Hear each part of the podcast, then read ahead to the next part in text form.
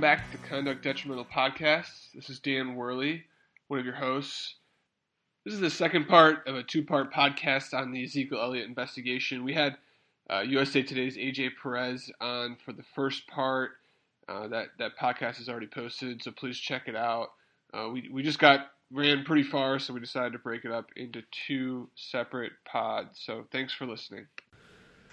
And thanks to AJ for coming on the show. I, he was great. They're doing a great job over there at USA Today of um, getting out ahead of these stories and, and do, really doing a lot of digging, as you heard. Um, you know, I think that Dan and I would be remiss to not, um, you know, keep talking a little bit more about this issue and some other things going on, including obviously the huge news of this week, huge. of this year, of this decade. Donald Trump, our new president elect. Dan, your thoughts? Well, it keeps coming back to sports law. Well, while we're while we're, we're trying to wrap our arms around the unthinkable. I mean, and for all of us, we kind of humored this and found it, you know, kind of uh, kind of oddly perverse that you know businessman and reality show host Donald J. Trump was running for the presidency, and we enjoyed the theater of it all.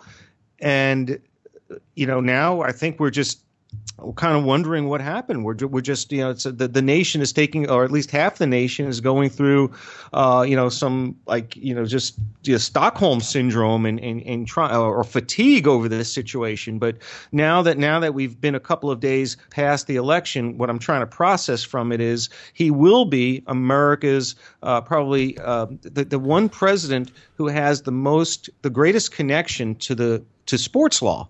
Uh, while Donald Trump is a reality show host, uh, he's a builder of businesses and he's a real estate magnate and soon to be our president. He was also a plaintiff against the National Football League in the 1980s. And uh, I remember I was a kid applying. I was a, I was a college student thinking about law school, and I was fascinated by the antitrust uh, case brought by the United States Football League against the, the NFL. And Trump pushed for the league for the USFL to compete head to head against the NFL. He wasn't content uh, to have a um, you know a, a spring or, or, summer you know football season. He wanted to go head to head against the NFL and try to gin up an antitrust case, and he did, and he was victorious. Unfortunately for for Trump and for the USFL, the New York federal jury only awarded the grand sum of one dollar as damages, which, as you know, under antitrust you know practice uh, is trebled is trebled to three dollars. So you know Donald Trump has always been a great sportsman, a golfer, uh, he's been a sports fan, but he was also part of one of the great sports law cases of the 1980s. So I know this is somebody who uh, is passionate about sports and, and, knows quite a bit about sports, and and and uh, I'll, I'll, find it interesting uh, how he uses his time in the White House to keep on top of uh, the world of sports. Unfortunately, we're never going to have an antitrust case like that again between two competing football leagues. But it was just wonderful theater during the 1980s, and part part of me uh, might have been motivated to go to law school off of that case. There you go. Donald Trump sent Dan Wallach to law school. You heard it here. Um, Do I yeah, blame him for that? We obviously no. I'm just kidding. We obviously saw in, Barack Obama another huge sports fan and a basketball player in yep. office, and um, you know we see him every year doing his NCAA picks, and uh, it'll be interesting to see what, what Trump does. He's he's appeared. He's uh, choke slammed, I think he did, Vince McMahon on WWE at one point. Uh, in one of his infamous promises, uh, he actually promised to fire Roger Goodell if he ever became president, which is comical on a few oh, levels. We're going to take him up on that, right? Right. Could be the biggest uh, win from the election, but well, well, but but you know, more seriously, Dan, uh, uh, a Donald Trump presidency does have some implications um, on issues um, such as you know gambling and uh, a whole host of domestic issues. I don't want to focus on sports betting and fantasy sports, but uh, a Trump White House could lead to a, a shift in in our our our federal policy on on gambling, on on on iGaming, sports betting. Uh, the conventional, at, at least my, my, my initial takeaway is that Donald Trump being the president might be good for the legalization of sports betting. It was it's going to happen anyway, whether it was Hillary in the White House or Trump. Uh, but I, I, know he's a strong proponent of sports betting. At least he was in the early 1990s when he ran uh, a couple of New Jersey casinos and was uh, pushing uh, very heavily for New Jersey to pass. Um, uh, a, a, sports gambling legalization bill during that one one year window that PASPA afforded New Jersey between 1992 and 1993. And while he no longer, you know, has an ownership interest in casinos, uh, I, I, know he's very support. I would imagine he'd be very supportive of of the of, of legalizing sports betting, and possibly with Chris Christie as a as the Attorney General. I think the atmosphere might become more receptive uh, for sports betting uh, under a Trump Trump administration. Right, that's a great point, and you know, I, I think another change that could happen in the legal world, not necessarily in sports law, is though obviously there could be a change in the composition of the U.S. Supreme Court. Oh, um, yeah. Which you know we don't know what cases are going to be up and what issues are going to be up, but uh, that's obviously going to be a, a, the potential for a huge change. There's one open seat right now. There's others that may open up during these next four mm. years. So um, that will be something to keep an eye on. Uh, and it's how, just how, an interesting time how, to be alive. that, that's the understatement of, of, of the century. Uh, you know, after what, has been uh, what's happened the last t- couple of days. But I want to go back to the Supreme Court. How how do you think the composition of the Supreme Court uh, you know, could impact uh, the NFL work stoppage in in 2021. Right now, we have you know four liberal slash Democratic uh, presidential appointees, and we have four uh, Republican presidential, you know, appointees. So the so so the, the present court is split down the middle. If Trump has the opportunity to fill Scalia's seat with a conservative, and then if Ginsburg, uh, you know, steps down, uh, she's going to hold on as long as she can now. Uh, but he has the ability to pack the court with a few more uh, conservative justices. How could that affect uh, you know labor and antitrust issues if you're uh, if you're thinking about the NFL a potential NFL work stoppage in 2021. Right, and it, I think that's probably too far attenuated to really make a difference from what we've seen on past lawsuits. And, and Dan, I know you and I are planning in the next few days to do a a, a, different podcast on the NBA collective bargaining situation, and we'll talk a little bit more about sort of the procedure of how a lawsuit gets filed in the collective mm-hmm. bargaining context of a professional sport and what we saw in the Tom Brady case, not to flake it, the other Tom Brady lawsuit filed in 2011, and, and the NBA filed a, a similar suit. Um, you know, I think that those lawsuits are all usually settlement driven, obviously, to, to mm-hmm. come together to get an agreement. But I think you make a good point to if it gets really nasty, which I, I can't imagine relations between the PA and the league office being much worse than they are right now. I mean, there's just zero trust between the two. You know, if things get really nasty and you see uh, lawsuits in the interim that have mm-hmm. labor issues and or eventually a decertification lawsuit in what is it 2021 that the CBA is up? Is that well, right? I think it expires in 2020, right, uh, after right. the 2020 season. Okay. So we're looking at uh, uh, impact on a 2021 season. Right, and, and you think that the you know there would be some precedent that would have come down from a new Supreme Court by then on labor issues, but it's it's difficult to say. I mean, it's just all very speculative at this point. What do you think? Well, I mean, I mean, if you're if you're a players' union or you're any labor union in the United States, uh, the prospect of bad case law coming down against you on antitrust subjects, arbitration issues, uh, a, a, a, new conservative majority or supermajority uh, Supreme Court that skews heavily uh, towards Republican appointed justices. Uh, five more years or four more years of, of decisional law that could be impacted uh, by a reconstituted court uh, bolstered by you know Trump appointees. So I believe if you thought if you thought the second sec- second circuit decision in Brady was bad, you thought the Eighth Circuit decision in Peterson was problematic for the players. I think the judicial uh, environment. And, you know, is, is certainly going to get worse for players rather than get better because we're headed more towards a pro-business or business-friendly uh, judicial environment than one in which individual rights and employee rights are going to, you know, you know, trump, uh, you know, management rights. So, unintended. Yeah, yeah, definitely pun intended. So if the, if if the NFLPA was you know bracing for uh, a litigation battle in 2021, um, Tuesday's result uh, does not bode well for that you know for, for that potential work stoppage if you're the players' union. Right.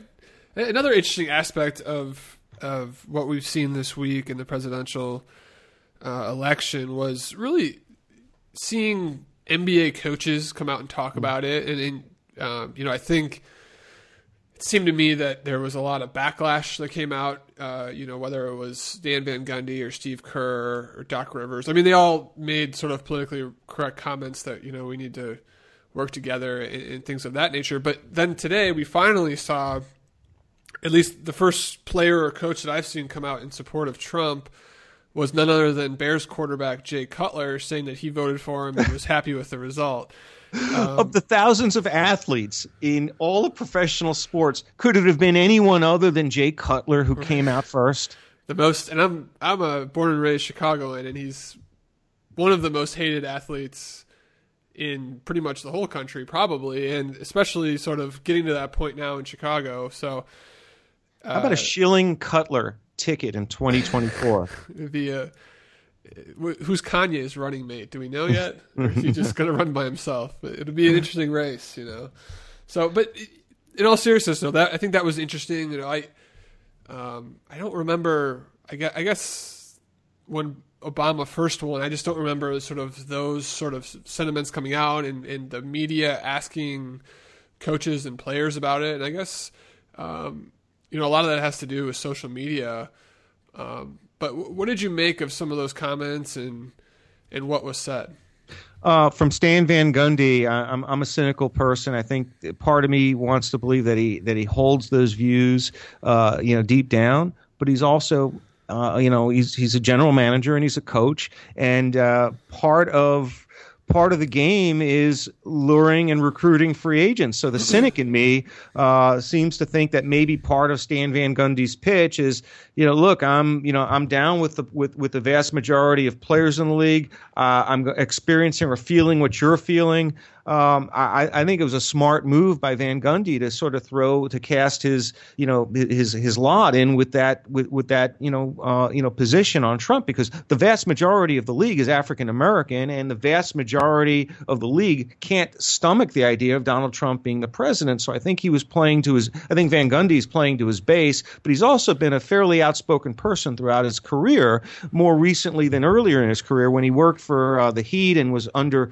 Pat Riley's thumb. He was was a little bit less outspoken, but since leaving Miami, he's become one of the most outspoken coaches in all of professional sports. And what we're hearing from him this week is pretty consistent with the way he's been you know carrying himself in, in the public eye. He's no shrinking violet. He's opinionated, and Jeff Van Gundy too. Let's not forget that Stan and Jeff uh, are related for a reason. And and one of the reasons why why Jeff is so successful on television is because he is not afraid to speak his mind.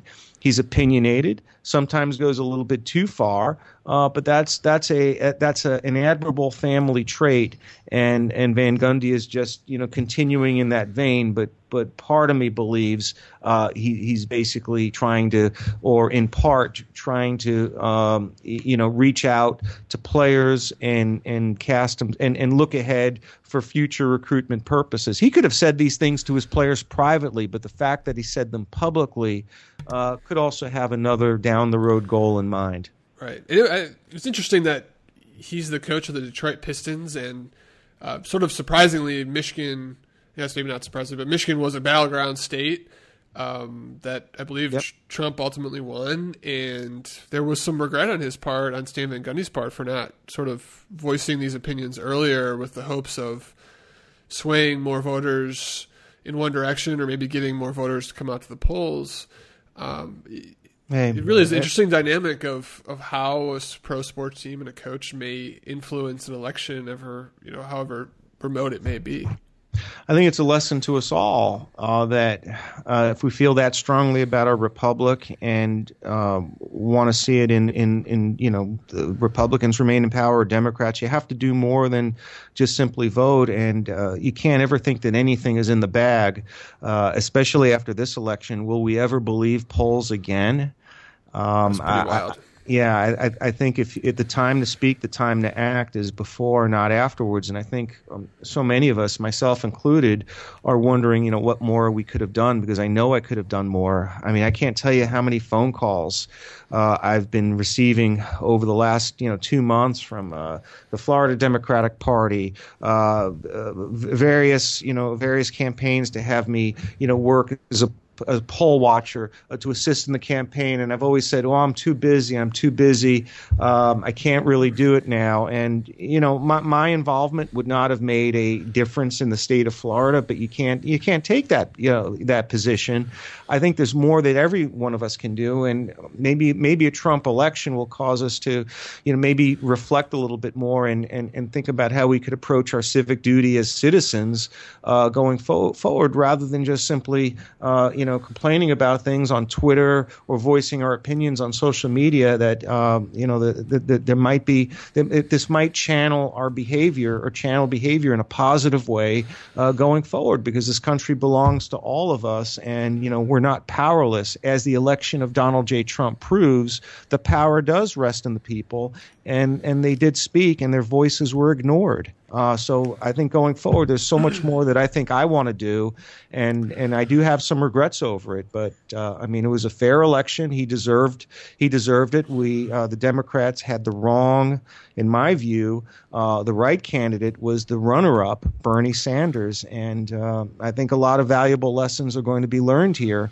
uh, from, from trying to manipulate the process to clear the deck for a favored candidate. It was clear that 2016, at least to me and to so many Americans, was the year that a change candidate w- was, was desired. And both sides had a change candidate, but only one was nominated.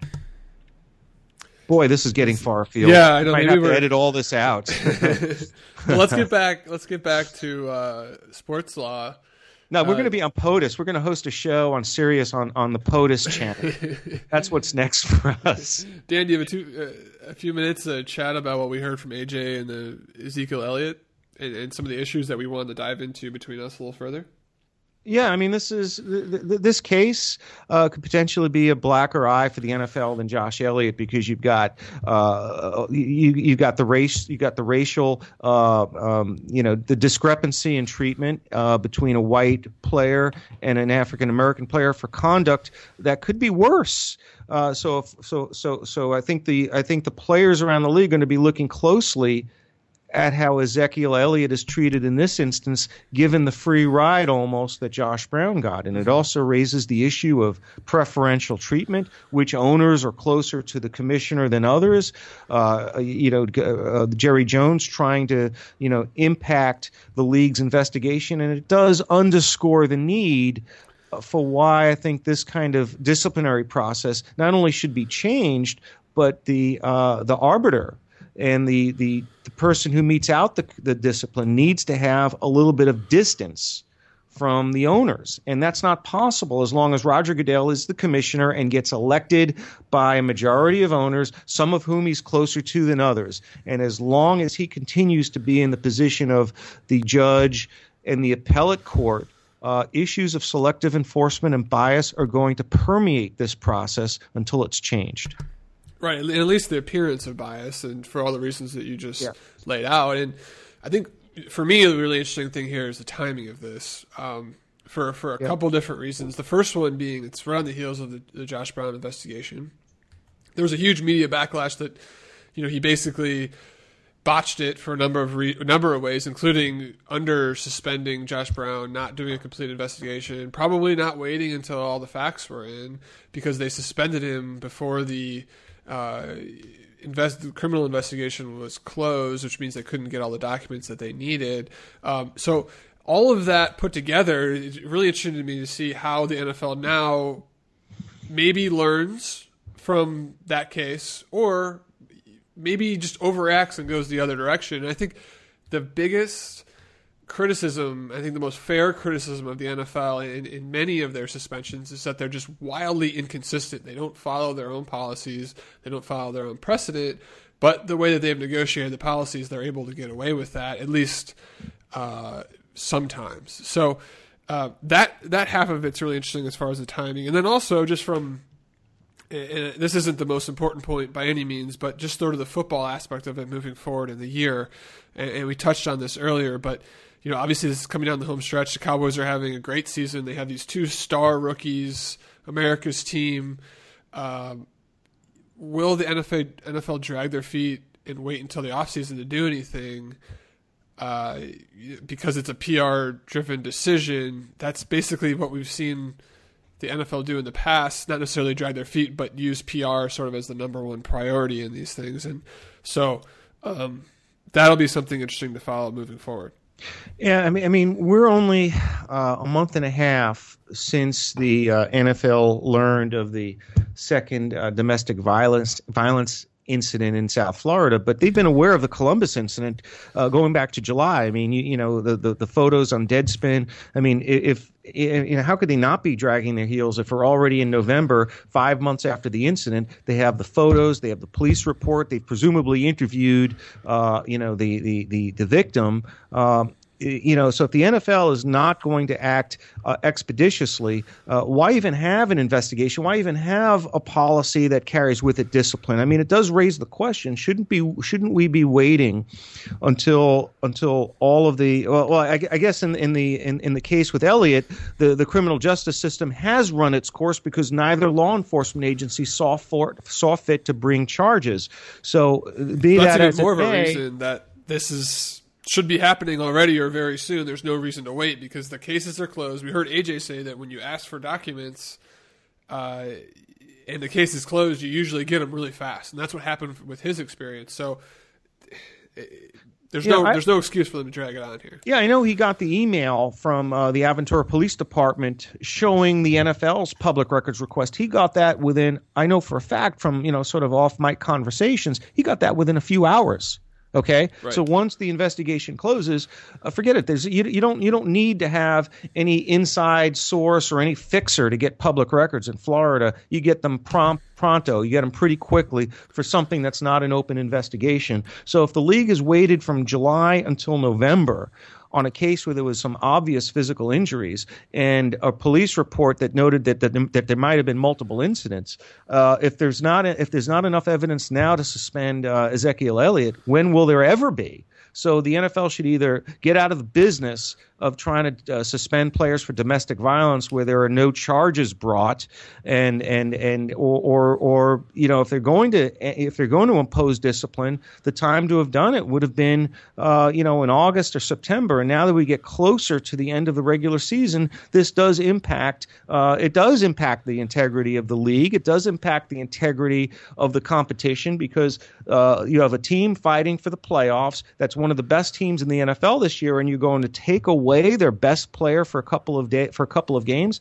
I don't think the team's standing should have anything to do with the discipline, but I'm wondering why the NFL has waited so long, and it does point to the uh, to the ineffectiveness of the policy the randomness, the inconsistency, and the arbitrariness of a policy where you have conduct that has been known and a case that has been closed officially since July, and here we are in November without any action taken. I mean, right. each case, each successive case seems to be worse than the other, or than the one that came before it, and how the NFL is handling their affairs. Right, and we've noted this in the previous podcast, and not only is Goodell's way of handling these cases impacting the victim, which is which is the most important part here, re traumatizing the victim. But he's actually hurting the player worse as well. So we saw him screw up the suspension and Ray Rice, effectively end his career because it turned into a giant PR nightmare. And now no team won't sign him, not because he can't play, because he's suspended, but because you know he has this huge stigma on him. And the same thing, arguably, sort of happened with Josh Brown, although we're still sort of oh totally, totally. working our way through that. And, and I think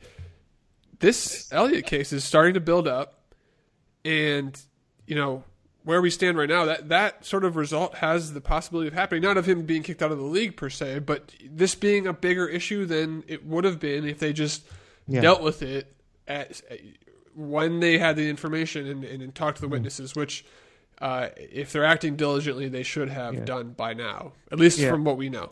That's a great point. I mean, uh, as Elliott is is is a completely different uh, case because he has job security and career security. A thirty year old kicker and a, a running back whose uh, you know gas tank has been emptied. Um, they're disposable, and they are basically uh, you, you know just you know they've also been victimized in the sense that they they have they have essentially lost their careers because they were ironically under suspended. Had had Rice and Josh Brown been suspended six games to begin with, uh, they'd both be in the league today. Uh, I don't think there's any risk that something like that befalls Ezekiel Elliott in his rookie season. One of the great, uh, you, know, you know, you know, one of the great players in the league this year. Uh, I think the issue where it can really blow up to, for the NFL is is the the issue of the issue of the preferential treatment for Jerry Jones and if he is suspended, how that plays out with African American players who saw a white place kicker who did these horrific things to his to his uh, to his significant other get only one game. So the rest of the, the rest of the players are going to be watching this, and they're going to be in an uproar if Ezekiel Elliott gets anything more than one game when he was never charged and he committed this conduct, you know, bef- before he was even a member of the NFL. Uh, I think that bears watching, and, and there, there are issues of race and there are issues of, of preferential treatment that are looming in the background. Yeah, I I totally agree. I think this one has the potential to really blow up, and Oh, I hope so. well, we don't. Ho- I mean, we hope so from just a, a sports legal nerd uh, place, but. Um, No, this is cool stuff. I wouldn't say it's it, it's nerd stuff, but we've I, I think we're in this like vacuum in sports law for the last couple of weeks, where you know we we we really looking for a, a, a sexy case, and I think Elliott, the Elliott situation with the NFL, has the potential uh, to be one of those kinds of sagas. You know, you know, almost like an Adrian Peterson or, or a Brady. Uh, it just depends on where it goes. Right, exactly. That, that's you know the point I was going to make next is if they do suspend him. I mean, I, you'd think this is the type of case that could be sort of the next challenge of uh, inap- inconsistency in the ways of applying the personal conduct policy, uh, which has been pretty clearly mishandled since the policy came into effect. And I'll, I'll credit Jane McManus of ESPN on doing the research, but there has been three players suspended under the policy since it's gone into effect. The policy says there's a, a minimum six game suspension. The three players have received a four game, a two game, and a one game suspension. Who who are the players? Well, the one is Josh Brown. I forget the other two. They're they're less name brand. It was sort of, um, you know, players that didn't hit the news cycle as hard. And, and, and you, you look that up and look up Jane McManus's stuff. Um, Sure. She has it in there. But um, why, why is this under the uh, personal conduct policy and not the domestic violence policy? Is it uh, well, the because he- domestic domestic violence policy is in the personal conduct policy. It's the same thing. Okay. Yeah. Okay. It's just a, a new part of it they added uh, two years ago, right after Ray Rice happened. They amended the personal conduct policy to include these specific penalties for domestic violence, and uh, I think they also looped in some other things such as child abuse in there as well. But uh, you know, the the point is obviously that if they let's say they suspend Elliott for six games, I mean that, that seems like a case very ripe for appeal. And we know that there's an internal appeals process within the NFL that from the case all the cases I've ever researched or seen, I've never seen a penalty reduced under that under that internal policy. And that's because Roger Goodell has the power to sit on and arbitrate be the arbitrator over his own discipline decision. Uh, and so unless some new evidence happened or was discovered between then and then, there's no reason to think that Goodell would ever reduce his suspension. So it's basically rubber stamping the original decision. But like we saw in Deflategate and Peterson, you know, these obviously could go into federal court. Yeah, but how, how quickly the internal appeal under Article 46 would happen pretty uh, pretty quickly, pretty expeditiously. It would be uh, you'd have a deci- you'd have a disciplinary decision, and then you know an appeal right asserted, and then would, Goodell just you know preside over um, you know a hearing uh, within a matter of a couple of weeks? Yeah, I think I'd have to go back and double double check the policy, but I, I think it's they have a time limit in the policy. I think it's you know less than ten days, something yeah. like the next week. So it would depend on which day of the week it came out on. But would the suspension be stayed while he pursues his appellate rights? It would have to be, I would think, because then you know it would his his it would, it would become a moot issue if he served a suspension while there was an appeal pending.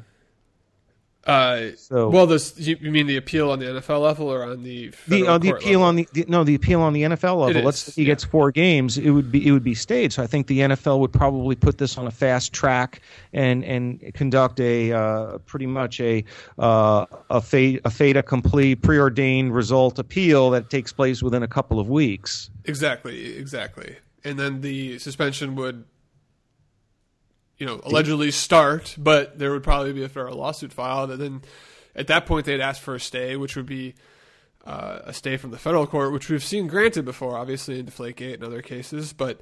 Um, you know, based on the rulings that we just saw, eh, you know, these federal appellate rulings in Peterson yeah. and Deflategate, I think there's a, a, a much weaker argument that the, the suspension the suspension should be stayed at that stage. What do you What do you think? You know, I, I know we're getting ahead of ourselves and trying to project uh, what could be months out. But what would Elliott's best legal argument be were he to receive a let's say a six game suspension or a four game suspension because there we could be talking about multiple incidents here. The the NFL could conceivably punish him uh, not just for the Ohio incident but for the uh, Florida incident and maybe the multiple incidents within Florida and and and, and almost start to have um, you know successive penalties strung together. So I mean do you see that happening as a possibility or just like a straight suspension of you know like a short short duration, a few games. Well, so the domestic violence lists, um, in addition to the mitigating factors that we kind of talked about earlier, but they also have aggregating factors, and one of those aggregating factor, I believe, is previous instances of domestic violence and repeat offenders. So they may use that to uh, as a as an aggregating factor, which would increase from six games the suspension number of games. So, you know, in theory, and I guess again we're speculating, speculating, but it could go up. You know, maybe we'll see eight games, ten games. Uh, you know, we've seen Goodell try that before. I, I hmm. What was Greg Hardy's original suspension? Ten games? Uh, I think. Uh, oh God, I forgot. I think it might have been ten or twelve. Well, right. if he goes if he goes eight games or ten games on Elliott, I think I think forget Elliott filing the lawsuit. I think Jerry Jones would probably finance that lawsuit. Yeah, I think either way he might, given his comments. So, uh, but but getting back to your original question of what his best argument may be, I mean, I think as we've seen, it's a it's a tough standard uh, to ha- ask a federal court to overturn these suspensions, and, and basically you have to show that Goodell was using his own brand of justice essentially to overturn this penalty. So what what an argument what argument could be made in that regard? And, and well, I think the one that we kind of talked about before is this really inconsistent application of the policy, and we've never seen it him actually following the policy. So that shows that you know he's basically doling out justice how he, how how he pleases. Mm-hmm. So, what do you think about that? Uh, th- th- right now, that's the only argument that we could even identify, since there hasn't been any discipline, there haven't been any hearings, hasn't been any witness testimony, uh, any issues of uh, you know recusal or uh, the, the the kinds of legal issues that uh, emerged in Peterson and in Brady uh, kind of took place a little further down the line. Right. Uh, we're not at that stage yet, but you're right. That is probably going to be the number one uh, at this stage, the the lead argument uh, that that Elliott could raise as to the inconsistency of, of of the punishment, and it just bears no rhyme or reason, you know, to suspend him for anything greater than one game when you've only suspended uh, Josh Brown for one game for committing uh, actions that are far more heinous that have resulted in in, in just you know hor- you know just horrific physical emotional and mental abuse you know, toward, towards his wife. Uh, that resulted in criminal charges, that resulted in a filing of a civil lawsuit and a divorce. So, using the if you use the Brown case as a benchmark, I think the NFL's hands are tied. But are the NFL's hands tied by virtue of how they've ruled in prior cases? I mean, the, the Brady case seems to send mixed messages on that. Right, and obviously we're talking about um, sort of different standards, different different policies of the NFL. The NFL has a specific domestic violence policy here, um, you know, that wasn't at issue in Brady. In, in Brady uh, and Peterson at that time, they were using the very broad conduct detrimental power, and I, and I think that the NFL would probably argue that that similar power applies mm-hmm. vis-a-vis the the personal conduct policy. But um, you know, I think that the chance that a player, when this lawsuit comes, whether it's Ezekiel Elliott or whoever it may be, um, you know, their best argument will be that this is you know a specific policy. They're all over the map on how they're applying it.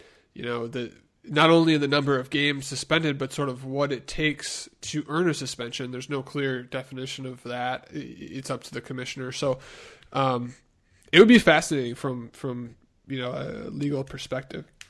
Yeah, where do you see the domestic violence policy um, going from here? Uh, on uh, how, how, at, at, some point, we're, going to need a different, uh, you know, discipl- disciplinary apparatus. That this is not working. Uh, the fact that we're even talking about it, um, you know, because it, it, every case will, will will will raise the same kind of issues. We're going to get into the selective enforcement, consistency issues how, what should what should the NFL's domestic violence policy look like? How do you how do you enforce it? Should it be uh, zero tolerance? Should you wait until the uh, criminal matter is completed? Should the league even be involved early on in the investigation while there's still a criminal case? I mean, yeah, what's the solution? Well, uh, you know that's the million dollar question. I'm actually working on a piece about that, and I'm talking to some domestic violence experts to, to kind of get the more informed wow piece angle from from those folks because I know that you know I'm not trained in, in domestic violence and I don't know that you know from the people that I've talked to um, and from you know our previous podcast with Diana when when you know she imparted some of her wisdom uh, through other people she's talked to as well. You know, I think that the number one thing is that the focus of the policy needs to be on the on the victim and not on the player. And um, this idea that oh they need to have eight games or ten games or six games is sort of a fallacy. And it really uh, that's not the most important thing. The most important thing is that you know that we treat the victim in in the best way possible. We hopefully mm. get them help, and then secondly, we hopefully get the player help, and we find ways to. Um, instead of just suspending them and taking away their income, which re-traumatizes and actually hurts the victim in many cases, we find ways to actually help them as people. And so that's to me the sort of the biggest thing moving forward. And I, I think there's a few other small tweaks that could be made. One that you pointed out was they need to wait till the criminal investigation's over with. I, there's no reason to jump the gun other than PR reasons, and those aren't the reasons that we should be using to draft a policy. Um, you know, we saw it in the Josh Brown case that blew up in their face because they they moved too fast on it, and then all this other information came out. Uh, you know, we saw that in Ray Rice. Who knows if that other video would have come out, but it probably would have if you wouldn't have acted too soon. So that's another big thing I think that could be changed. And then, you know, uh, the biggest thing is they, they need to make their minds up about whether they want to be the domestic violence police or not. And if they do, they need to follow their own policies, which they clearly haven't, which we've you know detailed throughout this podcast and others. So, what what are some of the changes that you see that would be helpful? Oh well, I'd like I'd like to I'd like the NFL to get out of the business of having of feeling the need um, to act as big brother and to appease the media, to appease uh, sponsors and advertisers. Um, during the 1970s, I'm not saying that um, everything was good because certainly uh, there was steroid usage and probably many instances and incidents of, of, domestic violence. I'm not saying sweep it under the table, but the league has certainly got, gotten a little bit too heavy handed in its relationship with its players and the fines that are coming out, the suspensions. Uh, if you were to compare what's taking place in 2016 to, to 10 years ago, 15 years ago, it's just mind boggling that the league has become, you know, big brother uh, and, and the big punishers towards its players. And I'd like to see the tenor of the relationship between management and labor uh, move forward in a more positive direction because right now uh, the relationship between the league and its prime asset, its players, has never been worse. And uh, the, the, and you're seeing it manifest itself with the anthem protests and and the, and just the enmity between the the players uh, and, and, the league. It, it it has to improve, and uh, I, I I don't I don't think so many of these suspensions uh, need to be happening. I'd I'd like to see I'd like to see the emphasis on on the victims. I'd like players to I'd li- I want to see players receive counseling uh, not necessarily lose game checks or get suspended. Put them in counseling if they're convicted or if there's a, a nolo contendere or no contest. At some point when the criminal case ends, then you could assess it. But you can maybe put them. I don't. I don't. I don't even like the leave of absence of putting them on the exempt list because that's purgatory.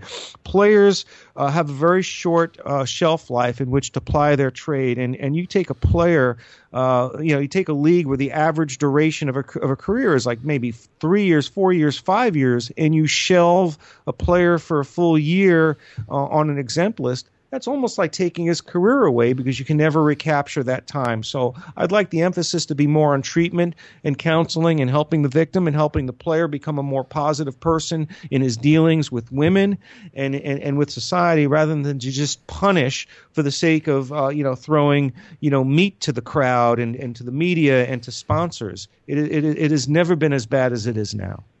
Right. And I, I agree with most of that. There's a few things I disagree with. um, the first is like I, I you know, um, it's as much crap as the NFL gets, and uh, you know, I'm I'm one of the people that does that. Um, I, I, do think that they have good intentions here, um, for the most part, in, in trying to, uh, you know, do good by, uh, by the the general population, hopefully by women. Um, so I, I, think them having an active role in domestic violence cases isn't the worst thing, but they just need to, like I mentioned, like change it drastically from what they're doing. Um, you know, one thing that I was thinking about is, you know, under the league's substance abuse policy, so that policy governs pot, uh, alcohol related felonies both of which are legal. Drugs. Both of which are now, you know, pot is becoming increasingly legal. Uh, you know, election day not only brought you know right, Donald Trump right. into the White House, uh, but we've seen a, uh, a, a, sort of a movement across the country of states and voters in, in, in a number of states uh, voting to decriminalize pot. Right. So it begs the question: um, Should the league's policy on marijuana as a pain management tool, uh, tool be changing as well? Right, and that's I think a whole different podcast. Um, oh yeah, but it, it's a very valid question, and I think when you we look at some of the painkillers out there um, that are much more harmful, at least in my opinion, than pot, I think it's a very good option, and they should take it seriously. And the NFLPA announced this week that they're creating a not a pot committee, but a pain management medication committee that will sort of review this and then potentially bring it up the league. So I think, you know, I don't think we're there yet from the NFL, but I think that's something that could be coming down the pipeline. But getting back to my earlier point of of things that I sort of like in that other policy, the marijuana uh, drug policy, one of them, as we've seen with, you know, Josh Gordon and a few other athletes, is that they have mandated uh, drug testing, they have mandated counseling and they have they have to meet with counselors who have to give their recommendation to Roger Goodell for them to re-enter the league. So, um, you know, we've seen this sort of mandated rehabilitation, albeit in a different context, of a player. And so, why can't we apply that to the domestic violence realm? Why can't we have them um, sort of have to meet with people and feel like that person, the the expert on the case, deems them to be at mm-hmm. least rehabilitated to a certain point before they can come back and play. Um, that's so subjective. It is, and that's why you would need a good independent yeah. uh, doctor to make that determination. Um, but at the same time, that's it's, you know one of the ideas that I was sort of shooting around in my head that, that might make sense with the domestic violence thing. And you, to your point about them missing part of their career, well, I, that that doesn't bug me. Um, you know, I, I, I don't know that they should be missing games and not getting paid. They can still get paid, but for them to miss games, I, I think that's sort of part of the penalty, and there's nothing you can do about it.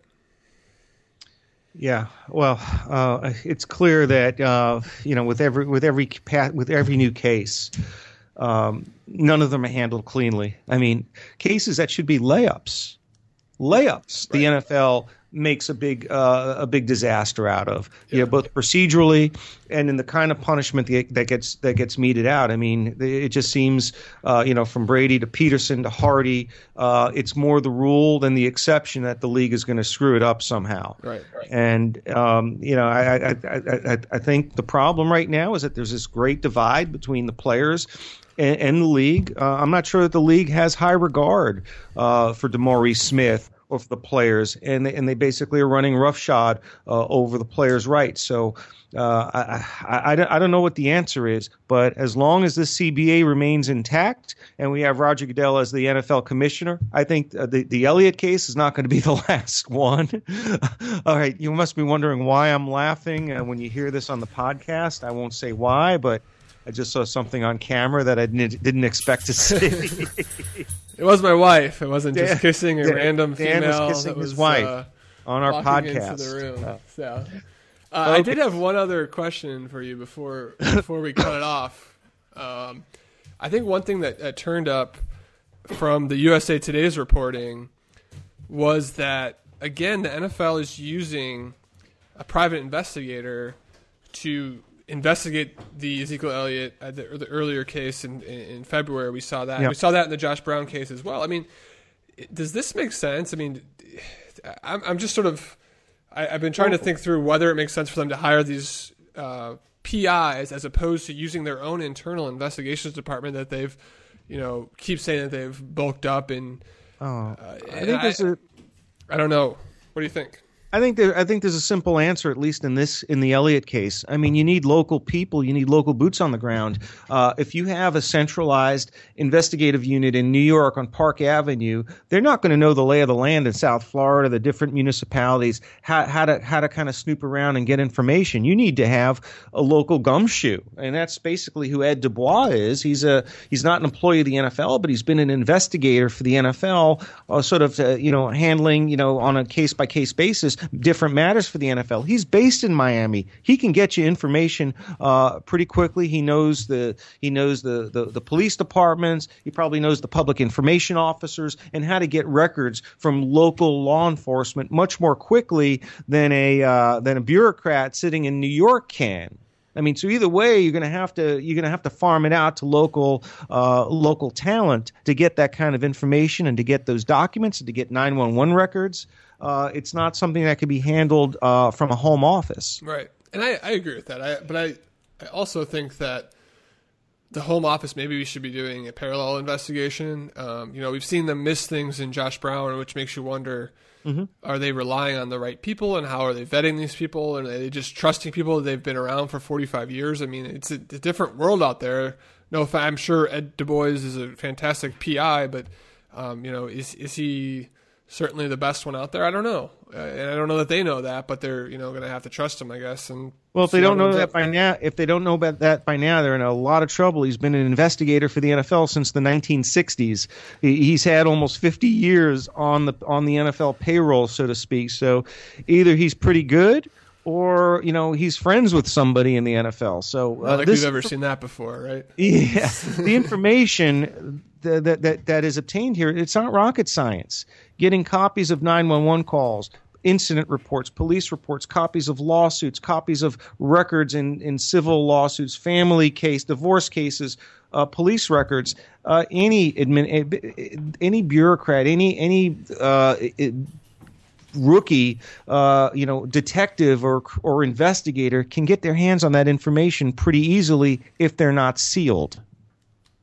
Right. Right. And, and, and again, we obviously saw them miss the divorce case in the in the Josh Brown case, and well, here's the solution, Dan. The solution is uh, to compel the player to produce that information and not rely on an outside third party to have to pierce, uh, you know, what may what may be sealed court records. You could suspend, you could conditionally suspend a player for one game with an opportunity to come back, but it's conditioned or contingent upon the player providing any and all records uh, from his divorce case, from his police case, sign any and all waivers Uh, so maybe it puts the burden. I don't know. I think that that might violate the player's uh, privacy rights, and it could compromise his ongoing criminal case if you're conducting a parallel investigation and putting the player in the position of having to, uh, you know, uh, turn over uh, documents that are from an ongoing criminal investigation. But maybe the league should turn to the players and say, okay, we'll we'll we'll we'll give you this suspension, but you have to provide us X, Y, and Z, and if you don't provide all of those documents, we're going to up the suspension at a later date. Yeah, and I just well, my only complaint with that would be how would they know what the suspension would be if they didn't have the information yet? But I mean, I think you could say build that into the policy possibly. Although yeah. there's obviously, as you mentioned, privacy issues as well as some gray area for abuse. Um, you know, from from the player or the it gives a it gives a law enforcement an extra um, uh, wedge to use against the players uh, because if if the if if the prosecutor knows that the player is going to be suspended. Um, it makes the plea bargaining process a little bit more complicated. I think maybe the NFL should should not be inserting itself into the uh, into the criminal process until it has been completed.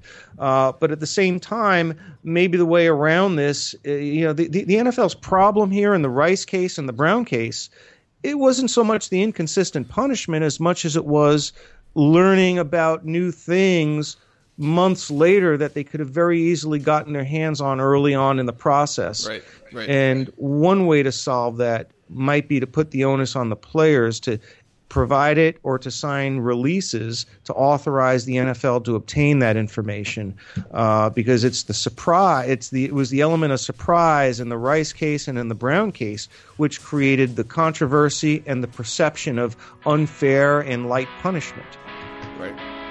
All right, Dan. Well, I think we've. Uh... Can we go on for a few more hours? This is the longest one yet.